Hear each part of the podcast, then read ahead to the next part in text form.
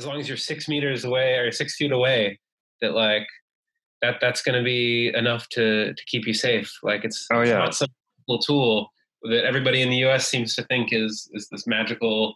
Hey, you're six feet away. You're socially distanced. You're safe from corona. Like that's that's. that's It doesn't. It's not scientific. This is the United States is so unscientific. They just put something out like, uh, you don't wear a mask. You don't have to wear a mask. Don't worry about it. You know, Right. clearly, Right. clearly they're doing Everybody's this- like, I'm, I'm going to church, but I'm six feet away from the nearest person. I'm, I'm fine. it's just like what?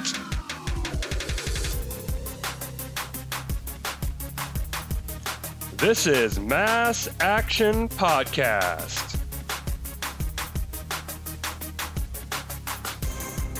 Revolutionary socialist propaganda to save the planet, smash white supremacy, and stop World War III. All right, this is John Beecham. I am your host. On this episode, episode nine of Mass Action Podcast, we are joined live, well, recorded from Hanoi, Vietnam by Ember with the Center for Communist Studies. We'll be discussing how Vietnam has kept their death total to zero during this pandemic. Quite, quite an important, important story. But first, here is some commentary on why we should all descend on Tulsa, Oklahoma to shut down Donald Trump's white supremacist rally on June 19th.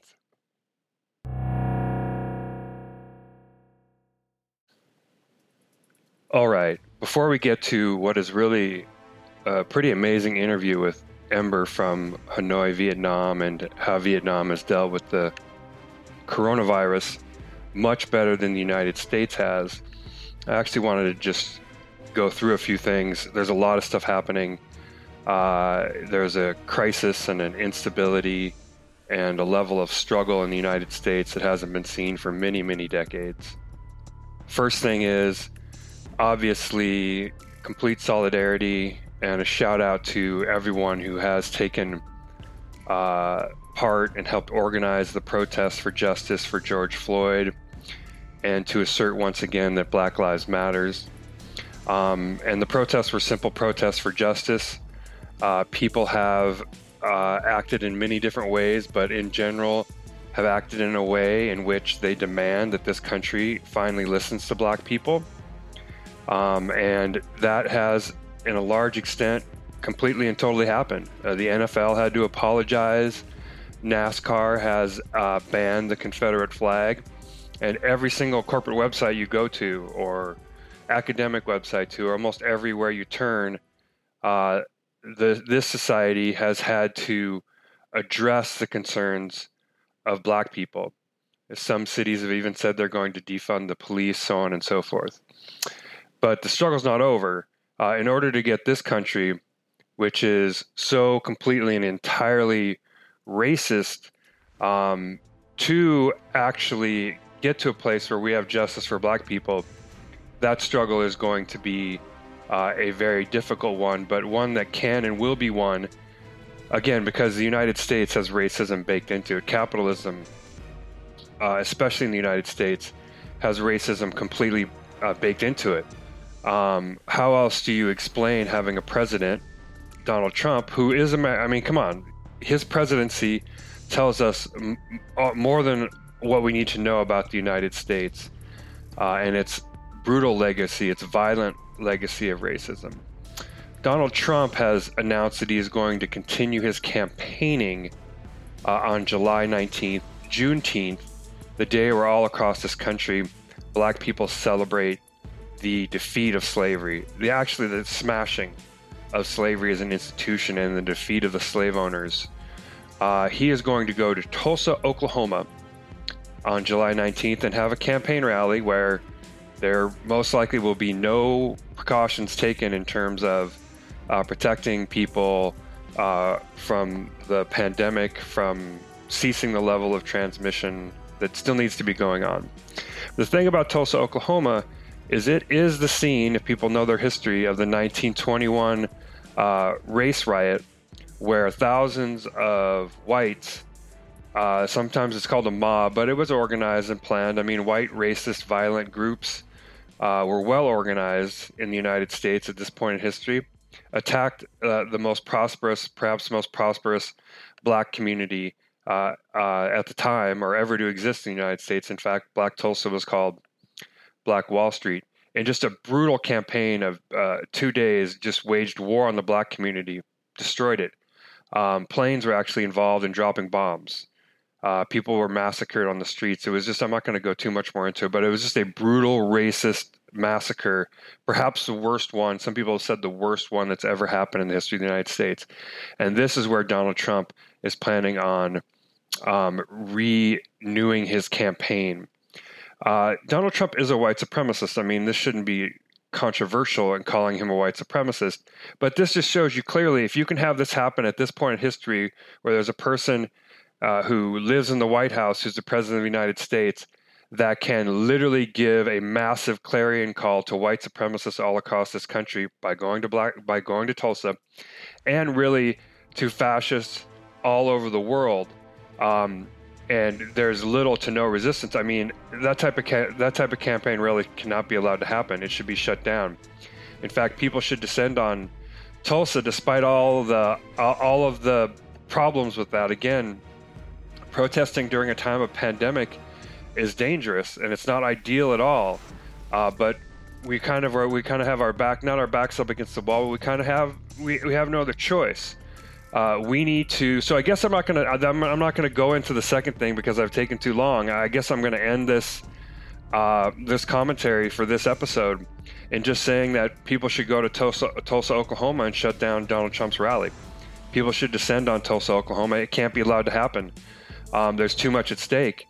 Um, you know, it's just one rally, perhaps, but it literally is a clarion call to white supremacy. And if you think the Democrats, led now by status quo, uh, fund the police, Joe Biden, because that's who he is. That's completely who he is. The man, if if there are thousands, tens of thousands, hundreds of thousands of whatever it is, more police officers with more violent weapons in their hands, and been given more carte blanche to attack and oppress the black community Joe Biden has his name all over that. So let's not wait for anybody in the establishment, and people are not doing that right now. Let's not wait for the Democrats.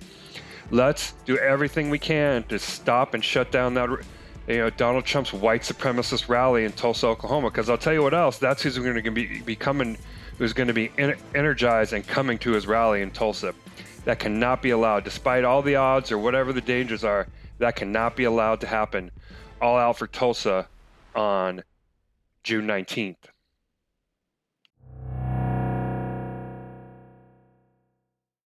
All right. This again, this is John Beecham, Mass Action Podcast. We are joined, seriously now, from Hanoi, Vietnam by Ember, who is a longtime socialist, longtime activist, and with the Center for Communist Studies.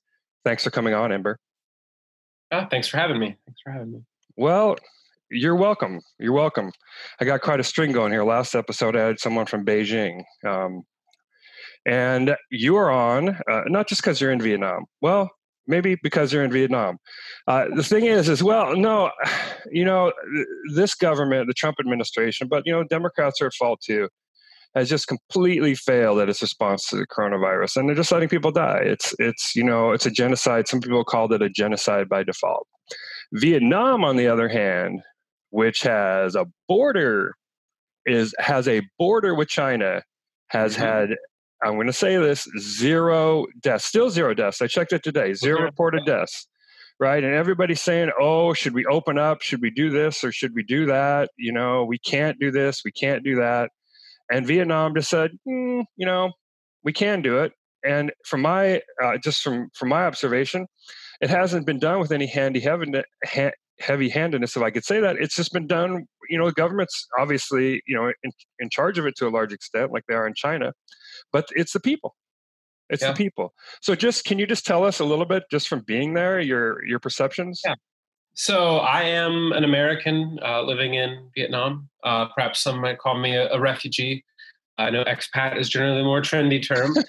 uh, um, so I first came here in 2018. I spent a little time in China as well uh, but ended up settling in Hanoi uh, with originally a plan for the for the long haul, but uh, for now it's looking like it might be a slightly shorter uh, journey. But so uh, I came here in 2019 to officially settle down.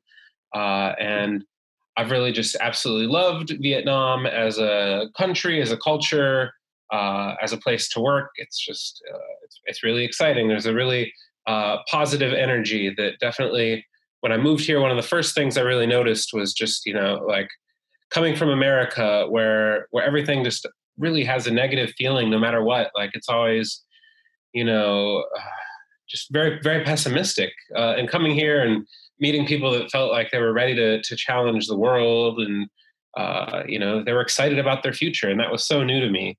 Uh, so when we started the new year, um, there was a little bit of news trickling out uh, uh, about the coronavirus in China.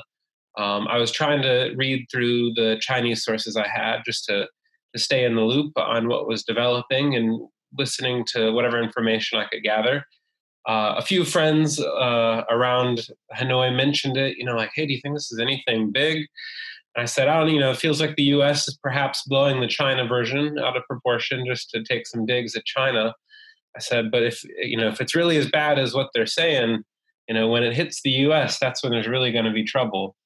Uh, and then. Oh, so you about, knew, you knew, you predicted it. Excellent. Yeah that was probably about so that was ooh, I'd say like a late January, early February conversation. I was sitting at work and we were we were having a conversation that if whether we thought there'd be any like closings of the schools because of the, the coronavirus because we knew like hey we're close to China maybe they'll they'll take precautions so but I said I said ah this this ain't ever going to happen and then the following day they they closed the they closed down the schools um so yeah, before they even closed everything down, uh, I, I, was making that prediction to my friends here. I said, guys, when it hits the states, the, the states aren't ready. Like they, the, the system is, is set up that it's going to fail in this instance. Right. Uh, so what did Vietnam do? What did they do? Yeah. Yeah. So getting into Vietnam's specific response. So um, right away, uh, they were very like clear about their communication. Like anybody that had recently been to China needed to declare they tracked people down that had recently been to China. Um, they uncovered the cases, and then uh, they originally had about 16 cases that they found in like that first month, found and diagnosed. Um, and uh, they quickly like contact traced anybody that might have came in contact with them. Uh, quarantine. They quarantined like a whole village. I remember it was it was on uh, like I want to say it was even on CNN that like uh, you know, look at this repressive thing that Vietnam is doing is they're blocking down this whole village. And like they're not telling the truth about Corona, and this is all the communist propaganda and lies. And uh, but no, Vietnam was just taking the precautions of saying, "Hey, we found a case here. We don't want like people coming in and out of this village and going all around the country and potentially spreading something." Uh, so they were being really precautious, and we had only about 16 cases. Um, and then, uh, you know, by then China seemed to have it uh, relatively under control. Their numbers were going down, uh, and and then the shit hit the fan in Europe, and suddenly, um, uh, you know, suddenly the numbers were shooting up there, and then there was like a a, a little bit of like a Vietnamese socialite that she had been over in Europe gallivanting around with her friends and family, and she uh, came back uh, with a case uh, or with Corona. She didn't she didn't declare that she had been in Italy. She had because uh, when she when you enter the EU, you can like freely travel around. So she didn't say like I should have just been to Europe. She didn't say, right. "Hey, I was in like northern Italy." Um, so she came back, and it was a big a big hoopla because uh, we were literally at that point. So there had been the 16 cases for like a month, and then it had been pretty silent for like two weeks, like no cases, and we're like, okay, we're going to be able to. So they had canceled school that was the first major thing, and really right. the, the biggest thing that they did consistently from the beginning was they said, "Hey, we're canceling schools," and that included private schools, and that included like the English centers and any like preschool. So like you know, so the government said, "Hey, businesses, you know, you're closing down. Like, there's no options about this. Like, we we can't take, we can't be too careful. Like, kids, they can, especially since you know the the theory was that kids." Um, could really be super spreaders. They might not show any symptoms, but they could be spreading it to all their families. Right. right. Um, and so the, the, Vietnam, that was the really big action they took for during that first month and a half was closing down the schools. And so about like uh, that time in March when it looked like, hey, we're we're about to go back to normal. Like, hey, we beat this thing with only 16 cases. Um, and then this person came back from Italy, and then more people uh, came, and then so Vietnam acted really quickly and you know shut down uh, uh, immigration from from Europe, and then slowly from other countries as they identified other hotspots and everything, and then eventually. Uh, within about like a week from like you know first it was okay no south korea no italy and then it was hey we're just going to say no immigration guys we're, we're going to we're to close this down uh, and anybody that does come in whether you're a qualified person like with the visa already you have to get quarantined for two weeks uh, so for like from march on they quarantined everybody for two weeks but they paid for the quarantine and they paid for the testing um, right, I mean, right. that's, that, that's the deal. I mean, that's that's the difference maker right there, just compared to the U.S. Right. Is you know when when you're worried about getting charged eighteen thousand dollars or something for for a corona test in the states, you're not going to go get the test. But if you know that you can go get it for free and be quarantined for free, you know, then then you can stop the spread much easier because anytime anyone who's got symptoms, they're not worried like, oh my God, I'm going to get locked down and not have anything for two weeks. Like if they know they're going to get taken care of, it's such a difference maker. Yeah, you know, it's um, even even in Europe where they have, uh, you know, a much greater public health program, even though it's been chipped right. away at over the last couple of decades than than they do here in the United States. That that wasn't an, enough, right? It wasn't right. enough in Italy or France or you know Spain and other European countries, Belgium, where they've had a lot of case, they've had a, they had you know major outbreaks, and and when I talked to um, Oscar Bastille, who's in in Beijing from the Marxist think tank, on the last episode, you know he related something akin to what you're saying. At least this is what I'm thinking as you're as you're relating the situation, is that it wasn't really that hard. Yeah. It, it, yeah. As long as there's like there is a government that has particular priorities you know, yeah. you know putting the health of its citizens before profit for example which both Vietnam and China to a large extent. I mean there's contradictions whatever. Not whatever but there's contradictions. But but you have a basic thing there where uh, you know people do have an understanding of sticking together and mobilizing together and working with the government to just do some straightforward things that can help you during a time of pandemic because in China actually they never had a nationwide lockdown. The whole thing about crackdown and draconian yeah. measures or whatever. I mean, they they lock some places down, you know, cooperatively yeah. and thoroughly, right? And yeah. way better than the lockdowns here. Here in the United States, they just locked down sort of an emergency thing, you know, saying, "Hey, everybody's locked down." They did, say, you know, I mean, they did say that you got to do this and that, but but then you know, there's no connection. There's no right. connection between like the government and the people here. And people no, don't trust sure. the government for very good reasons. But there's just no coordination. So you have people doing whatever, you know? I mean, right. you have people like protesting against like just simple measures you need to stay safe and keep others safe during a pandemic. You know, white supremacists right. coming out of the streets. I mean, it's just, uh, we were saying before we came on, you know, this is the first time. I mean, in my mind, uh, you know, I'm not U.S. centric. You know, I'm a socialist yeah. or whatever, and I think the struggle against imperialism is struggle is central to the people's struggle. But still, you grow up here, you live here, you know, and you get saturated with this whole idea that America is so great. You know, mm-hmm. it's it's not. I mean, yeah. this is the first time, and I said this when we were talking before, that I viscerally felt like I would be safer. I'd be safer. I, would be, and it's just true. I'd be safer yeah. where you are. I'm not safe when I go to work. Right. Do you know what I mean? I mean, I'm not. It's not safe to work for a boss in the United States. It's not safe to like live under this government. Basically, I mean, you know, American exceptionalism. It's it's definitely a hell of a drug. I mean, it's that, that propaganda is pushed on us from like such a young age. Like even people who can, you know, know that they're really radical. It's just so easy to like fall into that thinking, like, oh, you know, I'm still fortunate to live in like this greatest place in the world. But I mean, Vietnam is still very much a developing nation. Like, there's definitely some areas that I think they're ahead of the U.S. Uh, and obviously, like being able to mobilize their people for a goal and to like have the trust of the people and have a focus on understanding, you know, that, um, you know, like you said, that people over profit, but just understanding that you can't have an economy without people. Like, yeah, the economy is important, but if you got you know a couple million dead, that's that's going to be a much bigger uh, drain on your economy than than locking down. Well, that's totally true. That's totally true, right? I mean, here in the United States, you have 40 million people collecting unemployment.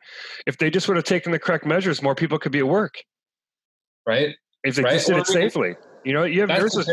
Yeah. Wait, you have nurses walking off the job because, right? like, I'm not safe, and you don't blame them. I, I, I tell people if you don't feel safe, don't go to work. I don't care where, you know, I don't care where you're working. Definitely.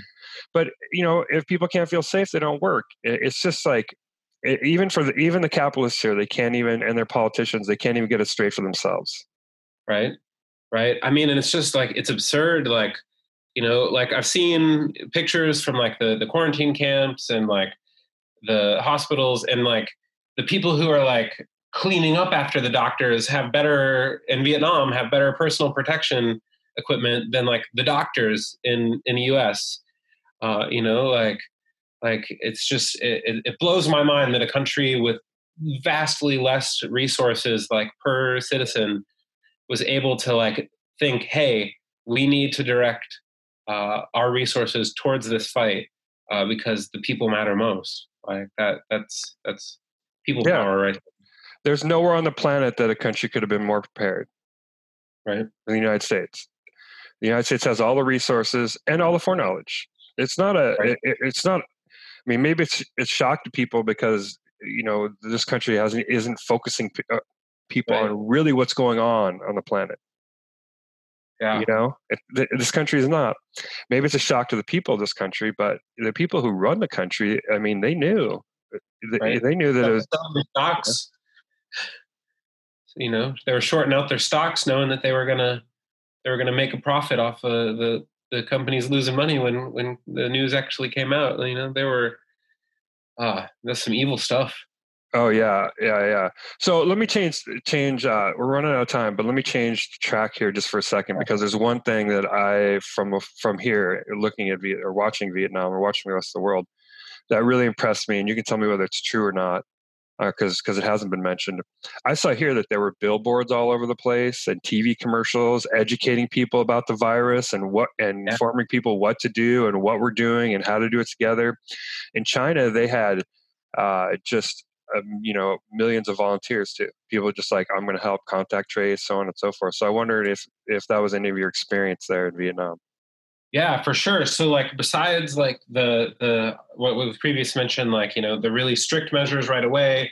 And like we did have a little period of like social distancing. They didn't even officially call it a lockdown because it wasn't like there was like troops out on the street locking anybody down or anything. It was just, hey, stay at home and people did it.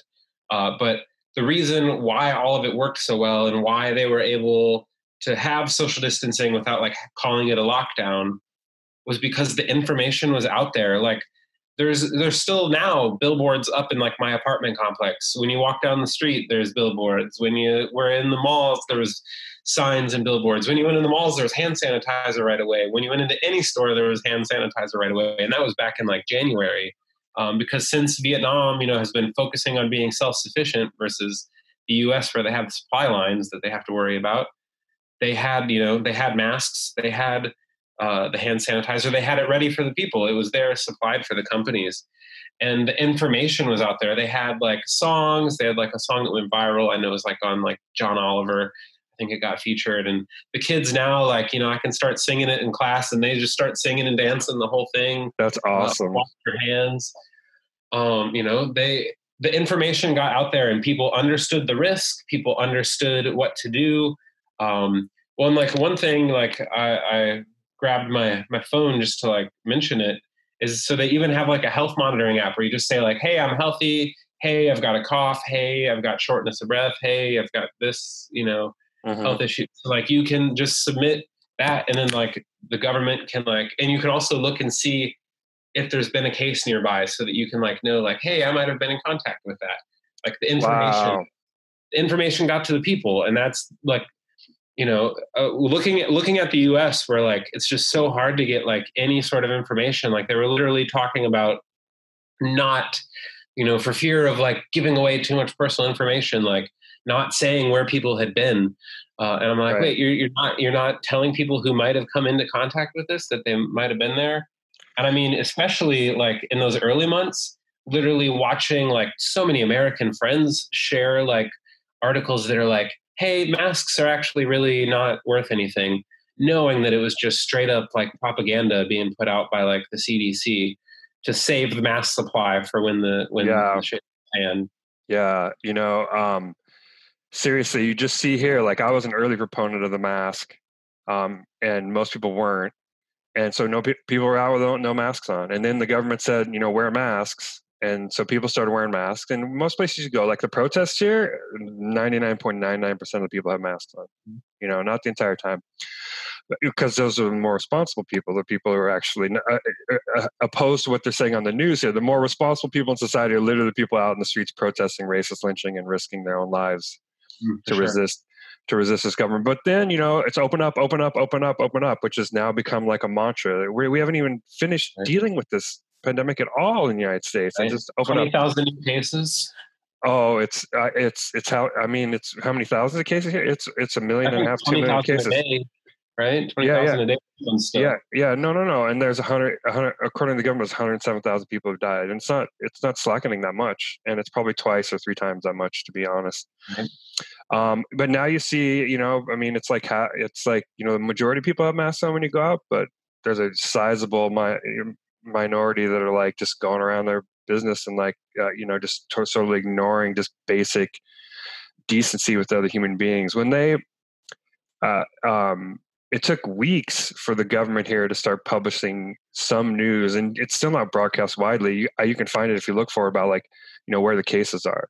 Like in, cook, in cook county and actually in all of illinois for a while and it may still be the case my zip code had the largest amount of cases but did i know that does anybody living here know that Mhm. i mean just because i was you know maybe a little ahead of the game in terms of locking down and wearing masks and washing my hands and sanitizer um, I'm not, you know, it's not, it's not a personal thing, but like, you know, for someone living in the zip code who probably didn't even know, Right. right?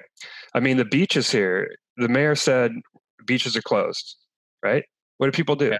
They went to the beach. Right. The, the, they had to physically, literally send cops out on the beach, and sending cops anywhere in the United States is usually not a good idea because they're not good at anything really except giving people crap and mm-hmm. lynching people, lynching black Right. people, and rounding up immigrants. But they had to do that. They literally had to say, "We're going to arrest you." Right? We're going to write you a ticket, and of course, they just arrested and wrote tickets to black people on the South Side. Right? I mean, but it, that's just completely different than what you're describing. I mean, people. I, maybe it seems overly simplistic, but the reason why I want to do this interview is because I really wanted to do it. Besides, it's nice getting to talk to you again. Uh, it's been a while. Um, it, it's just that people need to know like the complete drastic difference right? And all the propaganda, uh, you bring up a great point about that American exceptionalism stuff. I mean, it's just nonsense. It's bad. It's actually dangerous for people here to believe it. Right. So why don't you just why don't you take us out? You know, final thoughts. Take you know, take however long you want. Actually, I mean, we went way over time, but this is a great, great interview.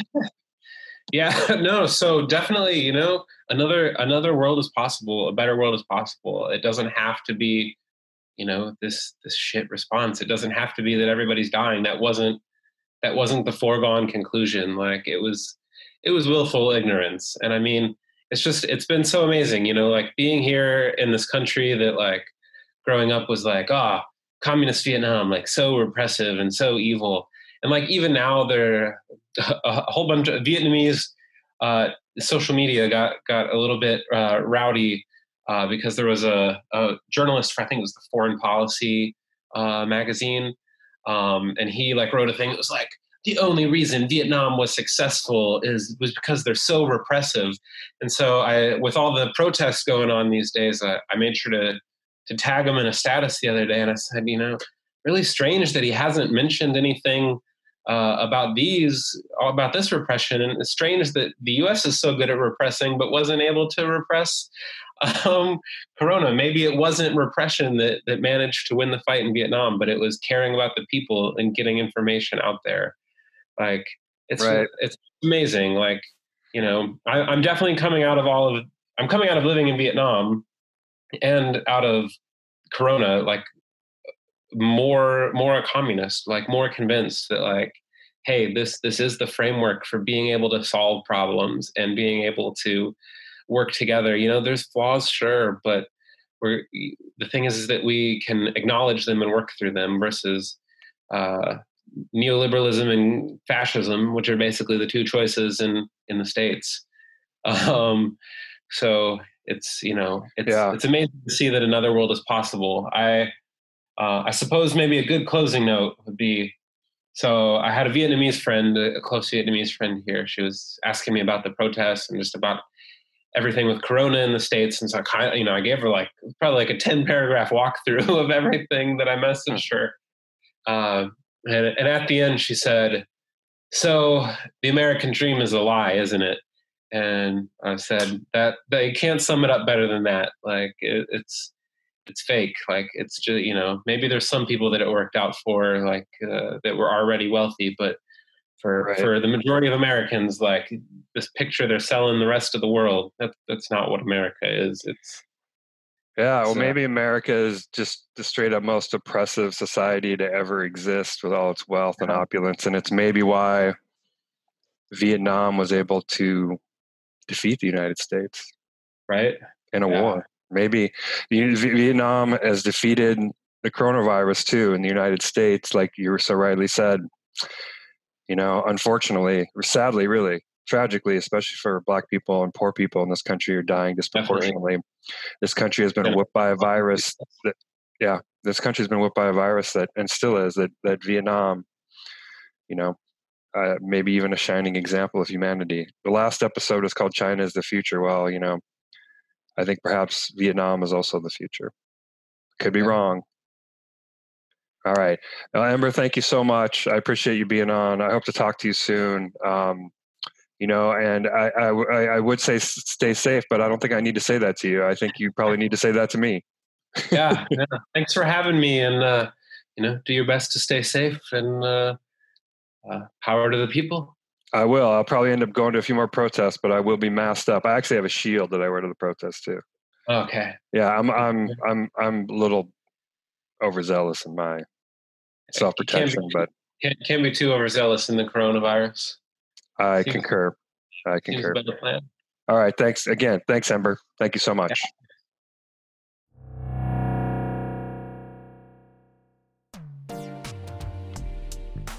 All right, that's it for this episode of Mass Action. Thank you so much for joining us. Mass Action can be found on Spotify, iTunes, most other places you can find podcasts out in podcast landium. Our website is mass-action.org. Please check that out. We're not just a podcast, we're a project of action, we're a publications platform. Also, and lastly, please consider contributing to the efforts of mass action. We're looking to either head down to Tulsa or help people get down to Tulsa. So please go to GoFundMe and uh, search for uh, uh, what is it? Search for support mass action. Become a patron at patreon.com slash mass action.